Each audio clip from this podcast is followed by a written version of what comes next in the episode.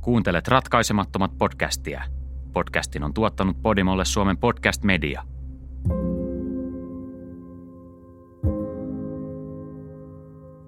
Seitsemäs toukokuuta vuonna 1982 erään brooklynilaisen lukion opintoohjaaja joutui keittokirjan sisällä postitetun pommin uhriksi.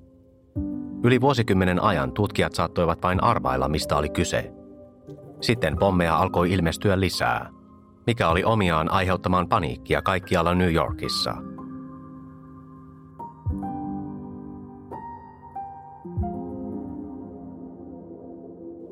Joanne Betty Dallas syntyi 4. joulukuuta 1927. Hän vietti suurimman osan elämästään Brooklynissa, joka on New Yorkin väkirikkain kaupunginosa. Siellä hän tapasi miehensä Howard Kippin. Parilla oli kaksi lasta, tytär nimeltä Debbie ja poika nimeltä Craig – Joanne työskenteli opintoohjaajana lukiossa ja valvoi neuvontaohjelmia muun muassa Bay Ridgein, Bensonhurstin ja Borough Parkin naapurustoissa. Vuoteen 1982 mennessä Joanne oli työskennellyt opintoohjaajana yli 15 vuotta. Hänen lapsensa olivat aikuisia ja naimisissa. Noin 30-vuotias Debbie asui perheensä kanssa Connecticutissa, kun taas joitakin vuosia nuorempi Craig oli naimisissa ja asui lähistöllä – itse asiassa hän asui vain muutaman sadan metrin päässä vanhemmistaan Bay Ridgein naapurustossa. Vapaa-ajallaan Joanne oli mukana Bay Ridge Community Council-järjestön toiminnassa rahaston hoitajana. Hän oli suunnitellut pyrkivänsä järjestön varapuheenjohtajaksi ja vaikutti nauttivan äänestäjien suosiota. 7. toukokuuta 1982 Joanne lähti töistä tavallista aikaisemmin – Normaalisti hän viipyi töissä viiteen tai kuuteen iltapäivällä, joskus jopa myöhempään, mutta tänä perjantaina hän päätti lopettaa työpäivänsä aikaisemmin. Hän oli suunnitellut alkavalle viikonlopulle lomamatkaa miehensä kanssa. Heidän oli tarkoitus suunnata perheen kesäasunnolle Connecticutiin, Haywardjärven rannalle viettämään äitien päivää. Joanne saapui kotiin vain hetkeä ennen miestään, noin kymmentä yli neljä iltapäivällä – heidän kotinsa oli kaksikerroksinen, pieni ja viehättävä. Koko asuinalue oli täynnä samanlaisia taloja. Kun Joanne palasi kotiin, hän vilkaisi postilaatikkoon. Siellä häntä odotti hänelle osoitettu paketti, jonka hän uskoi olevan äitienpäivälahja. Paketista paljastui keittokirja, jota Joanne päätti tutkia odottaessaan miestään töistä. Kenties hän ajatteli vain vilkaista reseptejä, tai kenties oudon kevyt kirja sai hänet uteliaaksi. Oli syy mikä tahansa, Seuraavista hetkistä on saatavilla vahvistettuja havaintoja useista eri lähteistä. Avattuaan keittokirjan, Joanne Kipp huomasi välittömästi, että se oli ontto. Sen sisälle oli asetettu laite, joka näytti ampuvan kolmeen suuntaan kerralla. Tuo laite, improvisoitu pommi, ampui kolme laukausta, joista kaksi osui Joannea vatsaan. Laukausten lisäksi laitteen räjähdys tuotti lämpöä ja sirpaleita, jotka vahingoittivat Joannin käsiä ja rintakehää. Joannin aviomies Howard Kipp ryntäsi sisään auttamaan vaimoaan, joka oli shokissa ja pahoin haavoittunut. Howard muisteli kauhun hetkiä yli 20 vuotta myöhemmin. Olin pihatiellä keittiön ikkunan alla, kun kuulin räjähdyksen. Kun juoksin sisälle, hän oli vielä tajuissaan. Hän sanoi, katso mitä minulle tehtiin. Voi olla muitakin. Nämä olivat Joanne Kippin viimeiset sanat, ennen kuin hänet kiidätettiin läheiseen sairaalaan – hän kuoli vammoihinsa leikkaussalissa vain kolmisen tuntia äitienpäivälahjaksi luulemansa paketin avaamisen jälkeen. Joanne ei sitä tiennyt, mutta hänen sanoissaan piili karmea totuus. Muitakin oli. Joanne oli vain ensimmäinen uhri sarjassa terroriiskuja, jotka saivat koko New Yorkin pysähtymään kauhun vallassa. Tämä on Zip Gun Bomberin tarina – Joanne Kipin surmannut pommi oli piilotettu ontoksiko veretun keittokirjan sisään. Se oli selvästi kotikutoinen, mutta huolellisesti suunniteltu. Laitteessa oli kuuden voltin akku, joka oli yhdistetty muutamaan metalliputkeen. Putket oli täytetty räjähdysaineella ja 22 kaliberin kiväärin ammuksilla. Piirikunnan apulaissyyttäjä Charles Abercrombie kommentoi pommia seuraavasti – Putket oli aseteltu niin, että ammukset osuisivat rintakehään tai sitä korkeammalle. Toisin sanottuna, tekijä halusi osua elintärkeisiin elimiin. Vaikuttaa siltä, että pommi toimi suunnitelmien mukaan, sillä kaksi kolmesta ammuksesta osuivat Joannin ylävatsaan, lähelle rintakehää. Kolmas, eri suuntaan osoitettu ammus osui läheiseen seinään. Tutkijat tarkastelivat laitetta, ja heille selvisi pian, kuinka se oli rakennettu. Näytti siltä, että tekijällä oli paljon tietoa sähköistämisestä. Hän oli todennäköisesti rakentanut samankaltaisia laitteita aiemminkin. Hänen käyttämänsä osat olivat varsin yleisesti saatavilla. Johtoja, akku, räjähdysainetta, metalliputkia ja muutama 22 kaliberin ammus. Etsivät tutkivat myös pakettia, jossa pommi oli postitettu. Heille selvisi, että se oli lähetetty Staten Islandilta. Lisäksi he löysivät paketin mukana lähetetyn viestin. Viestissä uhattiin Joannin koko perhettä. Se sisälsi muun muassa seuraavan toteamuksen. Rakas Joanne, olet kuollut. Tutkijat uskoivat Joannin pitäneen pommia jonkinlaisena sairaana, pieleen menneenä pilana. Välittömästi räjähdyksen jälkeen hän oli sanonut miehelleen, voi olla muitakin. Pariskunnan odottaessa ambulanssia, Joanne oli pyytänyt miestään ottamaan yhteyttä hänen alueensa koulujen henkilökuntaan, sillä hän uskoi pommin olleen yksi monista, jotka joku häiriintynyt oppilas oli mahdollisesti lähettänyt kostona. Lähistöltä ei kuitenkaan onneksi löytynyt muita pommeja. Tämä teki kuitenkin tapauksen tutkinnasta vaikeaa, sillä tutkijat saattoivat vain arvailla, miten Joanne Kip oli päätynyt murhaajan tai terroristin tähtäimeen. Joannin kanssa samalla alueella työskentelevä koulutarkastaja oli hämillään ja epäuskoinen kuullessaan tapahtuneesta. Hänen mukaansa Joanne eli hyvin tavallisesti ja turvallisesti. Hän oli hyvin perhekeskeinen. On vaikeaa ymmärtää, miten tällaista pääsi tapahtumaan. On järkyttävää, että Joannin kaltainen ihminen, joka omisti elämänsä muiden auttamiselle, menehtyi näin väkivaltaisesti. Poliisi ilmoitti, että paketti, jonka sisälle pommi oli piilotettu, oli lähetetty Yhdysvaltain postilaitoksen kautta ja sen arvioitiin saapuneen puolen päivän aikoihin. Poliisikapteeni Jack Clarkin mukaan Joanne tai hänen miehensä eivät olleet kotona toimituksen saapuessa. Joannin uskottiin olleen kotona ennen miestään ja olleen ainoa henkilö, joka käsitteli pakettia talon sisällä. Kapteeni Clark kuitenkin totesi seuraavasti. Otamme huomioon kaikki mahdollisuudet. Emme sulje pois mitään. Tutkinta keskittyi alkuvaiheessa Joannin perheeseen. Hänen kahden aikuisen lapsensa lisäksi tutkijat olivat kiinnostuneita leskeksi jääneestä Howardista. Hän kertoi myöhemmin oman versionsa tutkinnan kulusta. Annoin heille luettavaksi Joannin päiväkirjan. Annoin heille avaimen kauppaani, jotta he voisivat käydä läpi elämäämme. En edes vaatinut heiltä etsintälupaa. He viettivät tässä talossa useita päiviä ja kävivät läpi koko omaisuutemme – he kysyivät valtavasti kysymyksiä ja tiesivät kaiken toiminnastani. Poliisi ei koskaan varsinaisesti vahvistanut tutkivansa Howard Kipin osallisuutta tapahtumiin tarkemmin, mutta hänen uskotaan silti olleen yksi ensimmäisistä epäilyistä välittömästi vaimonsa murhan jälkeen. Poliisi oli kiinnostunut myös Joannin 31-vuotiaasta tyttärestä Doreenista, joka saapui Connecticutista äitinsä hautajaisiin. Samana päivänä kun Joanne laskettiin haudan lepoon, Doreen vietiin poliisiasemalle kuulusteltavaksi. Hänen kertomansa perusteella on selvää, ettei hän ollut tyytyväinen tapahtumien kulkuun. Minua häiriköitiin. Tuntui siltä, että perhettäni olisi pitänyt suojella poliisilta. Lakimiehet neuvoivat meitä hankkimaan suojelua. Kuulustelunsa jälkeen Doreen alkoi vastustaa meneillään olevaa tutkintaa ja kehotti perheenjäseniään tekemään samoin. Hän puhui muun muassa isälleen, jota tutkijat pitivät jo epäilyttävänä, sekä pikkuvelilleen Craigille, josta tuli myöhemmin pommiiskun pääepäilty.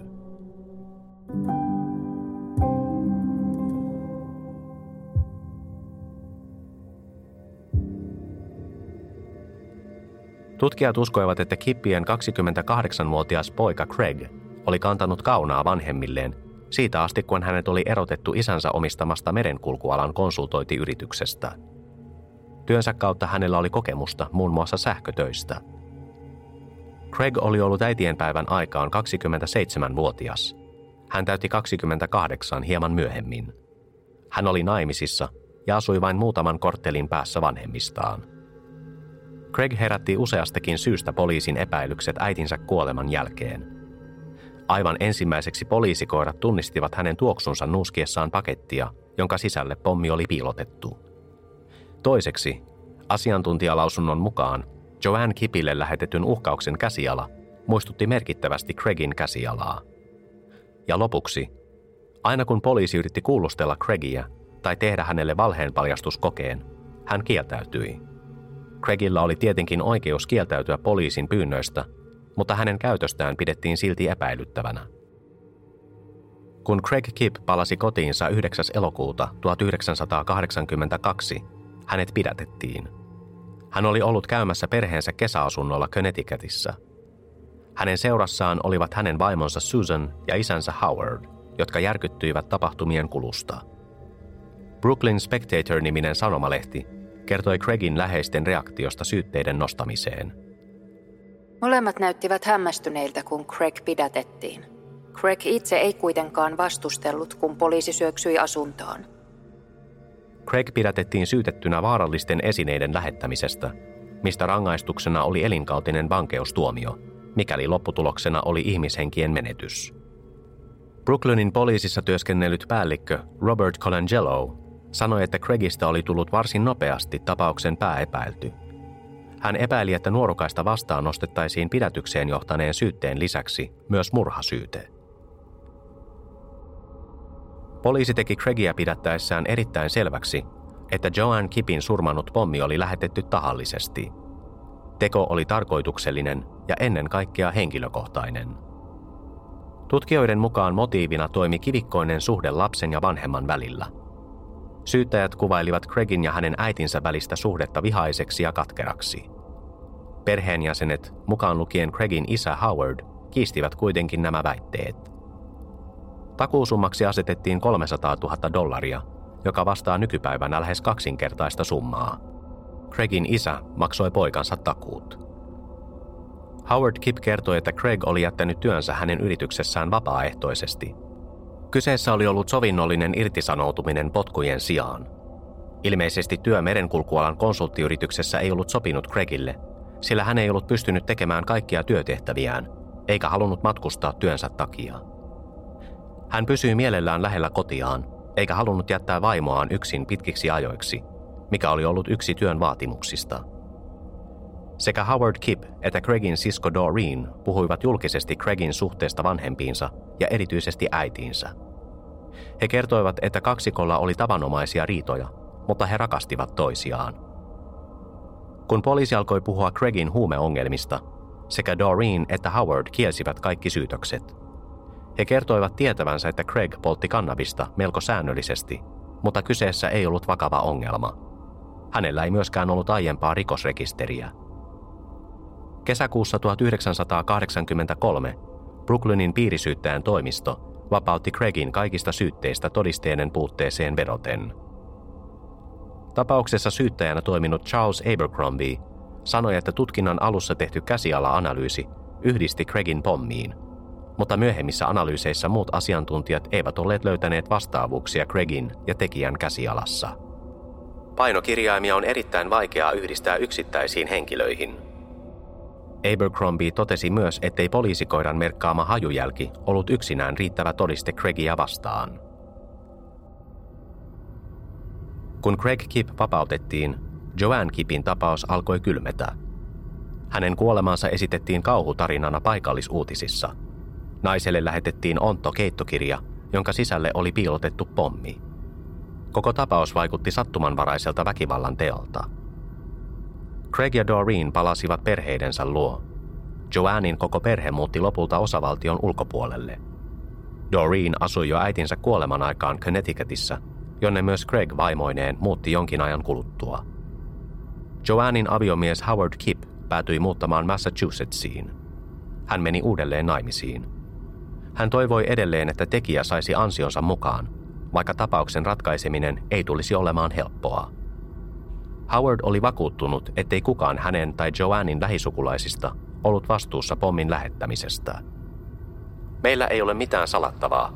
En tappanut Joannia, ja olen varma, ettei se ollut poikanikaan. Yksi kysymys jäi kuitenkin elämään. Oliko Joanne Kip tekijän ainoa kohde – vai oliko hän vain ensimmäinen monista uhreista?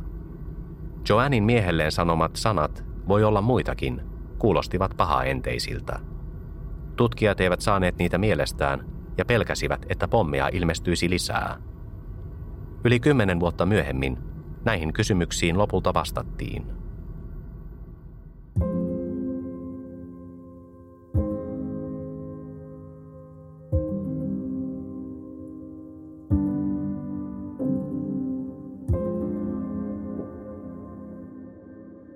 Lokakuussa 1993 mies nimeltä Anthony Lenza lähti lomalle vaimonsa kanssa. Anthony oli 68-vuotias eläköitynyt jätehuollon työntekijä ja asui Staten Islandilla. Hänen vaimonsa Connie oli häntä vuotta nuorempi. Lokakuussa he päättivät suunnata lomailemaan Pennsylvaniaan. Heidän palattuaan Anthonyn ja Conin lapset ja lapsenlapset tulivat käymään – he toivat mukanaan pariskunnalle osoitettua postia viimeisen viikon ajalta. 15. lokakuuta Anthony ja Connie alkoivat käydä postiaan läpi yhdessä perheensä kanssa. Anthonyn huomio kiinnittyi hänelle osoitettuun suurikokoiseen pakettiin, jota hän alkoi avata saman tien. Sisällä oli sininen, samettinen kolikkolaatikko, jota hän kertoi myöhemmin alkaneensa avaamaan ylösalaisin. Kolikkolaatikon sisälle piilotettu pommi laukesi ja siihen asetetut ammukset lensivät kolmeen eri suuntaan. Ammukset osuivat Anthonyin, hänen vaimonsa Coniin ja heidän 11-vuotiaaseen lapsenlapseensa Laisaan. Heidän vammansa olivat onneksi hoidettavissa. Tutkijoilla ei kuitenkaan ollut aavistustakaan, mitä oli tapahtunut. Ennen pitkää poliisi huomasi, että kyseessä oli hyvin samankaltainen pommi kuin Joanne Kipin surmaama Brooklynissa vuosikymmentä aiemmin – Molemmissa oli kaksi kuuden voltin D-paristoa. Molemmissa oli käytetty jarruputkea matkimaan aseen piippua. Molempien pommien laukaisumekanismit toimivat kuulakärkikynän jousen sisälle asetetun ruuvin avulla. Lisäksi käsiala, jolla paketin vastaanottajan osoite oli kirjoitettu, oli huomattavan samankaltainen kuin Joanne Kipin vuonna 1982 saamassa paketissa. Tapahtumat muistuttivat merkittävästi toisiaan – Tällä kertaa pommi ei onneksi vaatinut kuolonuhreja, mutta poliisi oli aivan yhtä hämillään tapahtuneesta kuin vuonna 1982. Joanne Kipin tavoin myös Anthony Lensa oli pidetty henkilö, jolla ei ollut aikaisempia ongelmia virkavallan kanssa tai tunnettuja vihollisia. Noin puolta vuotta myöhemmin, huhtikuussa 1994, Brooklynissa sattui samanlainen välikohtaus – Alice Caswell oli 75-vuotias nainen, joka oli asunut pienessä tiilitalossaan yli 25 vuotta. Hänen miehensä Norman oli menehtynyt kuusi vuotta aiemmin. Huhtikuun viidentenä päivänä, hieman ennen puoli kahta iltapäivällä, Alicelle tuttu postinjakaja Richard pudotti paketin hänen postiluukustaan. Paketti oli osoitettu Richard McGarrellille, Alicen veljelle, joka oli ennen eläköitymistään työskennellyt tullivirkailijana Newarkin lentokentällä – Richard oli asunut Alicen luona lyhyen aikaa yli 20 vuotta sitten. Nyt hän asui vanhainkodissa New Jerseyssä, mutta hänen postiaan lähetettiin yhä aika ajoin Alicen osoitteeseen. Yleensä Alice avasi veljelleen osoitetun postin tarkistaakseen sen sisällön ja joko hävitti roskapostin tai yritti toimittaa lähetyksen perille. Tämä paketti ei ollut poikkeus. Vain hetkisen jälkeen, kun paketti pudotettiin postiluukusta, Alice päätti avata sen – Paketti kuitenkin räjähti. Sen sisälle kätketty pommi räjähti ja sirpaleet osuivat Alisen vatsaan. Alice suuntasi hämmentyneenä naapurinsa luokse. Siellä hän sai ensiapua ja naapuri soitti hätänumeroon hänen puolestaan. Alice Caswell kiiretettiin läheiseen sairaalaan. Vaikka hänen tilansa olikin ollut hetken aikaa kriittinen, hän selviytyi hyökkäyksestä. Hän pääsi lopulta palaamaan kotiinsa, mutta poliisilla oli käsissään melkoinen arvoitus – he eivät ymmärtäneet, mitä yhteistä pommiiskujen uhreilla oli. Kahdessa ensimmäisessä tapauksessa paketin oli avannut sen aiottu vastaanottaja. Mutta nyt 75-vuotias nainen joutui vahingossa pommiiskun uhriksi avattuaan veljelle osoitetun paketin. Tutkijat olivat varmoja, että tapaukset liittyivät jollain tavalla toisiinsa, sillä niissä käytetyt pommit olivat monimutkaisia ja tarkasti rakennettuja. Niillä näytti olevan jokin suurempi tarkoitus – mutta se jäi poliisille hämärän peittoon. Kolmannen iskun jälkeen mediassa oli alettu puhua iskujen tekijästä nimellä Zipgun Bomber. vaikkei kotikutoisen pistoolin määritelmä oikein sopinutkaan hänen rakentamiinsa pommeihin. Muutamia viikkoja Alice Caswelliin kohdistuneen pommiiskun jälkeen New Yorkilaismies nimeltä Harold Ormsby huomasi, että hänen perheelleen oli lähetetty epäilyttävä paketti. Harold oli seurannut uutisia viime aikoina. Kolmen New Yorkin asukkaille lähetetyn epäilyttävän paketin lisäksi toinen aluillaan oleva pommiiskujen sarja aiheutti paniikkia kaupunkilaisissa. Samoihin aikoihin eräs toinenkin henkilö New Yorkin osavaltiossa postitti paketteja, joiden sisälle oli kätketty pommi. Tämä pommittaja oli nimeltään Michael T. Stevens, ja hän oli lähettänyt yhteensä kuusi pommia entisen tyttöystävänsä sukulaisille, estääkseen naista karkaamasta heidän lapsensa kanssa. Stevens asui Fort Covingtonin alueella, ja hän oli lähettänyt myös kaikki pakettiinsa sieltä. Huhtikuussa 1994 Harold Ormsby huomasi, että hänen perheelleen oli lähetetty paketti Fort Covingtonista. Hän kielsi poikaansa avaamasta pakettia ja soitti välittömästi poliisille. Viranomaiset ottivat paketin haltuunsa ja vahvistivat, että kyseessä oli todellakin pommi. Tapauksesta ei kuitenkaan ole uutisoitu enempää, sillä poliisi on pyrkinyt pitämään kaikki yksityiskohdat salassa, estääkseen väärien tunnustusten tekemisen. Toukokuussa 1994 poliisilla oli epäilty. Louis Cipolla oli entinen Yhdysvaltain tullivirkailija ja ampumaaseiden asiantuntija, jonka epäiltiin olleen osallisena samankaltaiseen tapaukseen muualla osavaltiossa.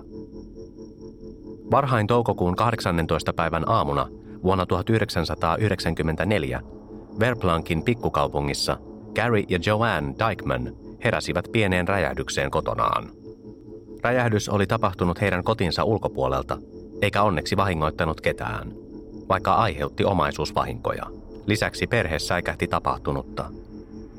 Uhrit olivat olleet tekemisissä erään kustantamon kanssa, jonka toiminnassa myös Louis Cipolla oli aiemmin ollut mukana. Poliisi otti Cipollan nopeasti tähtäimeensä, sillä he uskoivat, että hänellä oli ollut kana kynittävänään uhrien kanssa. Sama työryhmä, joka tutki Zipkan Bomberin tapausta, keskittyi nyt Cipollaan – Työryhmään kuului oikeusministeriön alaisen alkoholiin, tupakkaan, ampumaaseisiin ja räjähteisiin keskittyvän ATF-viraston työntekijöitä, postilaitoksen tarkastajia sekä New Yorkin poliisilaitoksella työskenteleviä etsiviä.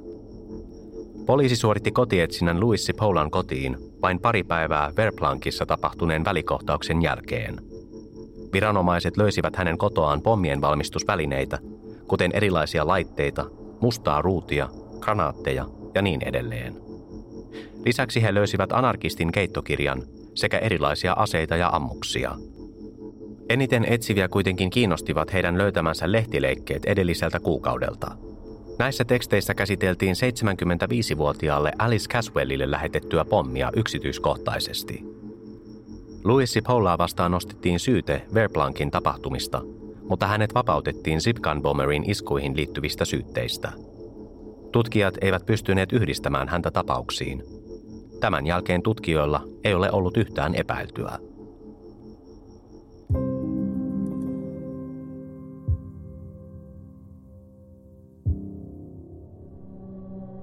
Tiistaina 27. kesäkuuta vuonna 1995 nuori nainen nimeltä Stephanie Gaffney vietti aikaa isovanhempiensa asunnossa Queensissa, New Yorkissa – Tuolloin 18-vuotias Stephanie oli kahdeksannella kuulla raskaana.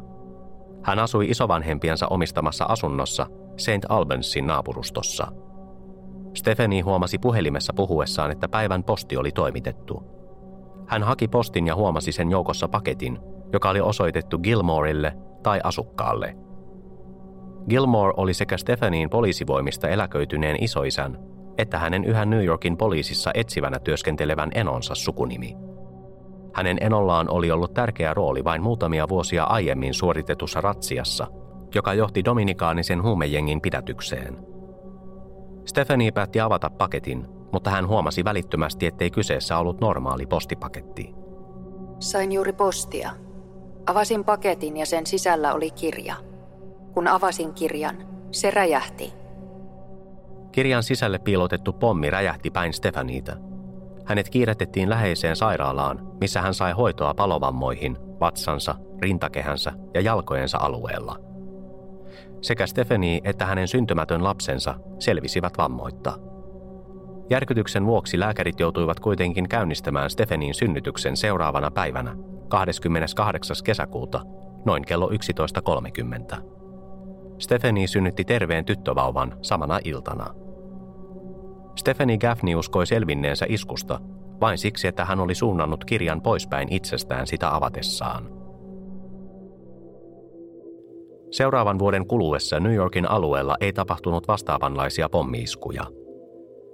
Monet vertasivat tapausta Unabomberin toimintaan vuosien 1978 ja 1995 välillä. Unabomber oli yhdysvaltalainen kirjepommittaja, joka taisteli iskuillaan teknologista kehitystä vastaan – Viimeinen FBIn Unabom-tapaukseen liittyvä pommi vastaanotettiin huhtikuussa 1995, vain viikkoja ennen Stephanie Gaffneyin saamaa pakettia. Tutkijat ovat selvittäneet tapausten välisiä yhtäläisyyksiä, mutta he uskoivat, että kyseessä oli kaksi eri tekijää. Unabomberin lähettämät pommit olivat huomattavan samanlaisia keskenään, minkä lisäksi niiden mekanismit poikkesivat merkittävästi Zipgun Bomberin lähettämistä – Unabomberin käyttävät laitteet muistuttivat paljon enemmän perinteistä pommia. Zipgun Bomberin New Yorkissa käyttämät laitteet taas toivat mieleen enemmänkin pistoolin.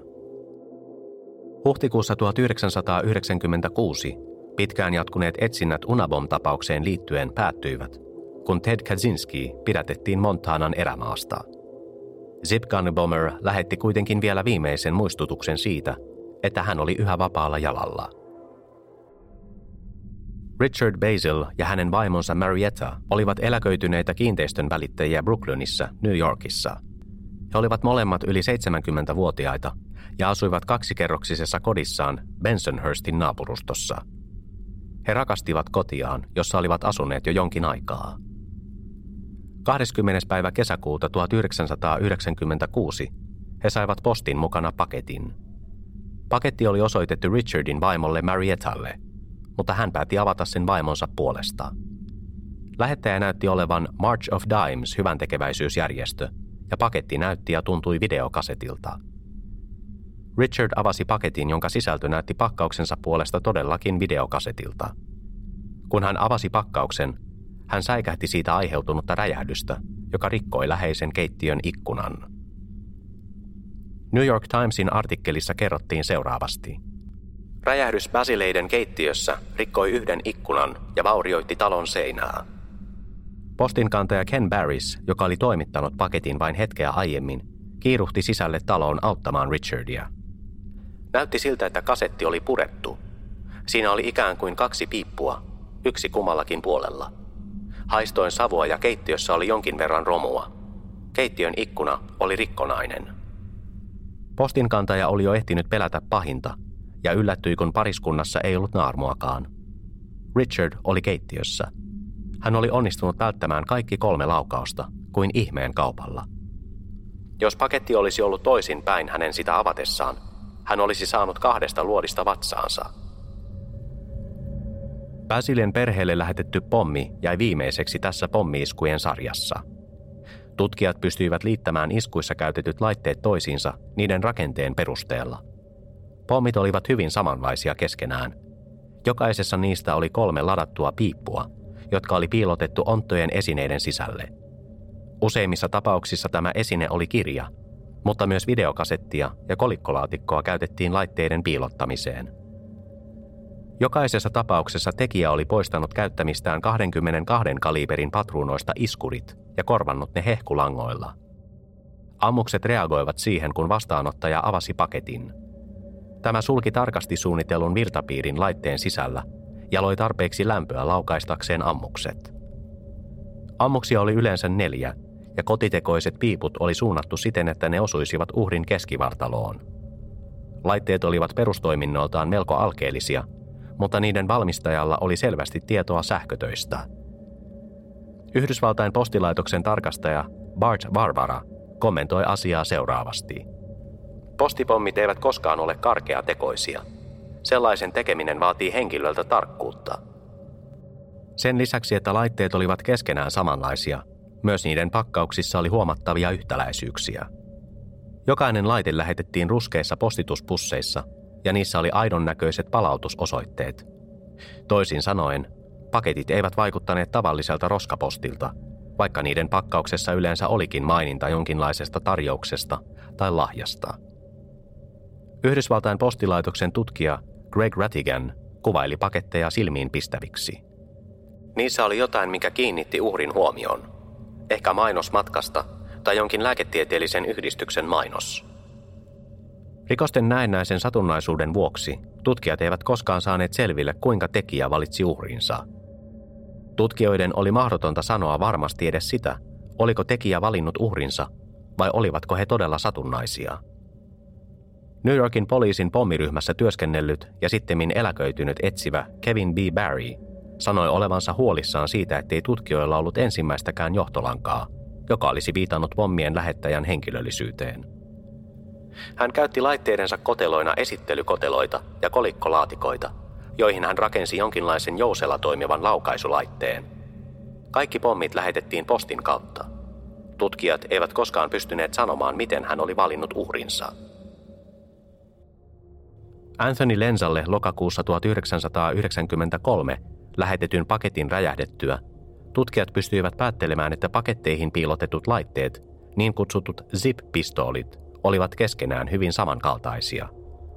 Tämän ansiosta vuosien 1993 ja 1996 välillä lähetetyt postipommit osattiin yhdistää Joanne Kipin vuonna 1982 surmanneeseen pommiiskuun. Iskujen välillä esiintyvistä yhtäläisyyksistä huolimatta, tutkijat eivät kuitenkaan onnistuneet yhdistämään uhreja tai heidän perheitään toisiinsa.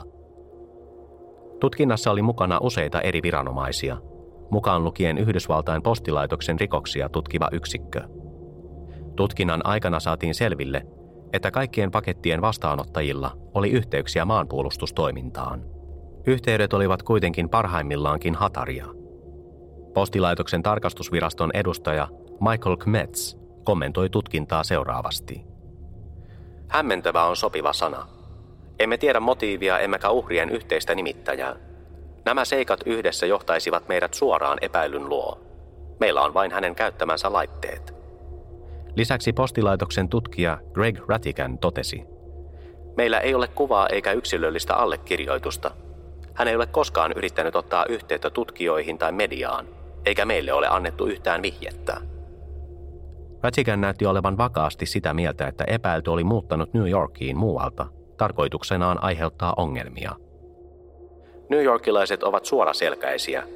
Jos he haluavat tasata tilejä, he heittävät pommin ikkunastasi läpi tai uhkaavat sinua aseella suoraan päin kasvoja. Tämä teoria sai yllättäen kannatusta kriminologi Harvey Kushnerilta, joka totesi, että iskujen tekijä viihtyi todennäköisesti omissa oloissaan. Hän on selvästi yksinäinen. Hän ei puhu kenellekään. Hän ei ylpeile teoillaan.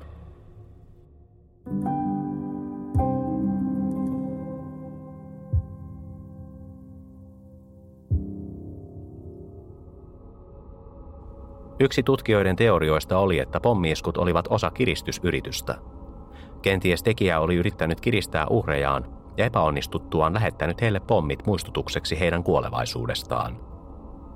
Poliisi päätyi tähän teoriaan huomattuaan, että monet pommiiskujen uhreista ja heidän läheisistään pidättäytyivät puhumasta tutkijoille. Osa heistä kommentoi tapahtumia lyhyesti, jos lainkaan. Eräs nimettömänä pysyttelevä viranomaislähde kertoi seuraavaa. Se vain tapahtui. He oppivat läksynsä ja jatkoivat elämää aivan kuin he olisivat halunneet sulkea sen luvun kokonaan. Tutkijat eivät kuitenkaan onnistuneet löytämään teoriaansa tukevia todisteita. Mikäli kiristysyrityksiä oli tehty, niistä ei ollut jäänyt todisteita, tai ainakaan tapauksen tutkijat eivät ole maininneet asiasta mitään kuluneina vuosikymmeninä. Poliisi paljasti vuonna 1995 aikovansa puhuttaa ensimmäisen uhrin Joanne Kipin poikaa Craigia uudelleen. Aikeet kuitenkin jäivät toteutumatta, kun poliisi törmäsi täysin sattumalta huomattavan epäilyttävään henkilöön. Tällä epäilyllä oli myös henkilökohtainen side ensimmäiseen uhriin, Joanne Kippiin. Steven Vavra oli palvellut Yhdysvaltain laivastossa vuosina 1972-1973.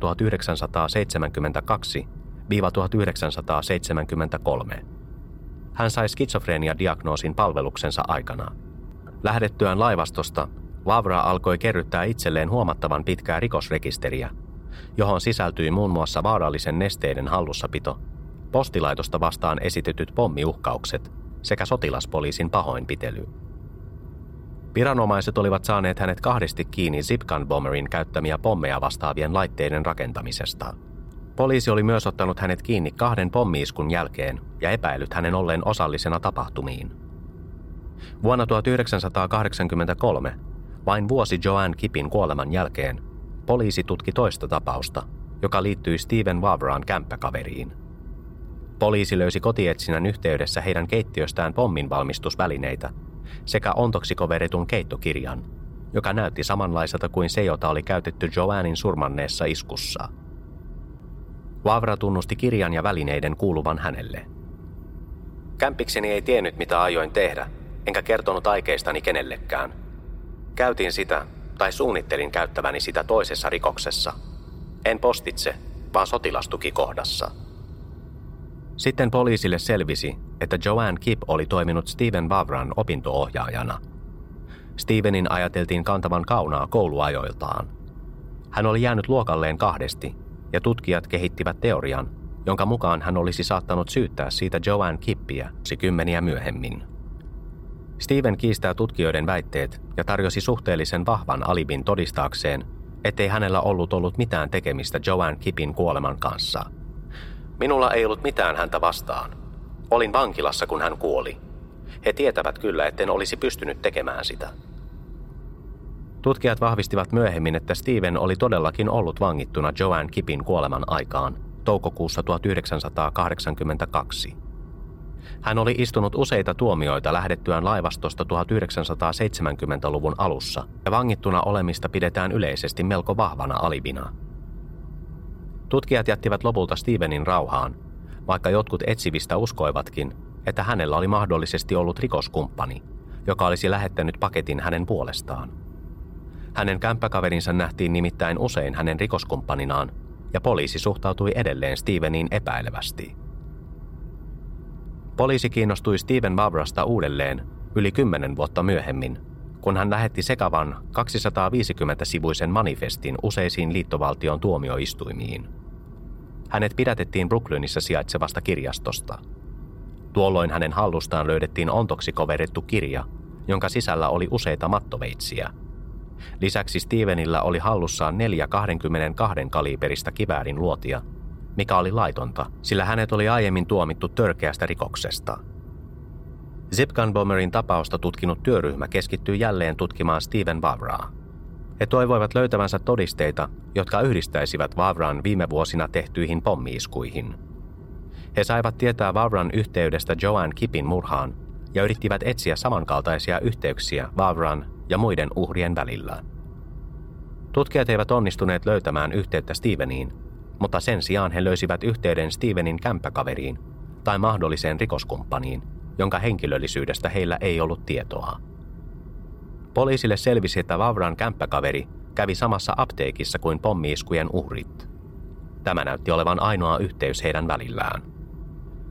Yhteys oli erittäin hatara, mutta tutkijat eivät onnistuneet kaivamaan esille mitään muuta pommiiskujen sarjan aikana tai sen jälkeen – vaikka poliisi ei koskaan onnistunutkaan keräämään riittäviä todisteita syytteen nostamiseksi Vavraa tai hänen kämppäkaveriaan vastaan, he ovat varmoja, että kaksikko oli sekaantunut tapaukseen, tai vähintäänkin he tiesivät enemmän kuin antoivat ymmärtää. Etsivä John Tarangelo työskenteli ennen eläköitymistään tapauksen parissa useita vuosia. Hän kommentoi Vavran osallisuutta seuraavasti.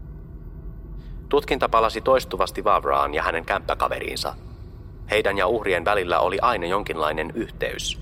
Oli kyseessä sitten apteekki, naapurusto tai ontoksi koverettu keittokirja. Jokaisen uhrin lähiapteekin tietokannassa oli merkintöä Vavran kämppäkaverista. Emme saaneet koskaan selvitettyä sitä.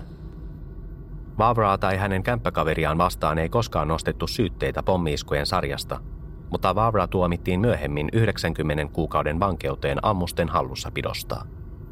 Hän suoritti tuomionsa Beaumontissa, Texasissa, ja vapautui maaliskuussa 2005. Hän kiistää edelleen osallisuutensa Zipgun Bomberiin liitettyihin rikoksiin ja jopa väitti jossain vaiheessa, että aikoi koota tapauksesta oman versionsa ja julkaista sen. Vavran versiota tapahtumista ei ole tähänkään päivään mennessä julkaistu. Zipgun Bomberin henkilöllisyys on edelleen hämärän peitossa. Tapaus on niellyt useita Yhdysvaltain liitto- ja osavaltiotason virastojen virkailijoita ja tutkijoita elävältä, mutta siitä huolimatta se näyttäytyy edelleen valtavana kysymysmerkkinä. Syyllinen tai syylliset eivät koskaan ottaneet yhteyttä poliisiin tai mediaan. Viranomaisten tämänhetkisen tiedon mukaan tekijällä ei ollut pommien lähettämistä enempää yhteydenpitoa uhriensa kanssa – vain yhteen tapauksista liittyy jonkinlainen viesti. Joanne Kipin kohtaloksi koituneen pommin mukana oli lähetetty kirje, jossa hänen perhettään uhattiin. Tämä johtolanka oli kuitenkin ainoa laatuaan. Poliisi ei pystynyt keksimään minkäänlaista motiivia. Sen vuoksi on mahdotonta sanoa, oliko iskujen tarkoitus toimia kostona pakettien vastaanottajille vai halusiko tekijä vain lietsoa paniikkia New Yorkin asukkaissa – Yhdysvaltain postilaitoksen tarkastaja Daniel Mihalko kertoi medialle, että heidän pitkään jatkunut tutkimuksensa ei ole tuottanut hyödyllisiä johtolankoja. Emme osaa yhdistää uhreja toisiinsa. Nähtävissä ei ole motiivia. Emme siis ole varmoja, mitä pommittaja oikein yrittää sanoa iskuillaan. Poliisi tarjoaa 100 000 dollarin palkkiota tekijän pidätykseen johtavista tiedoista. Siihen saakka Zipkan Bomberin rikokset ovat ratkaisemattomia.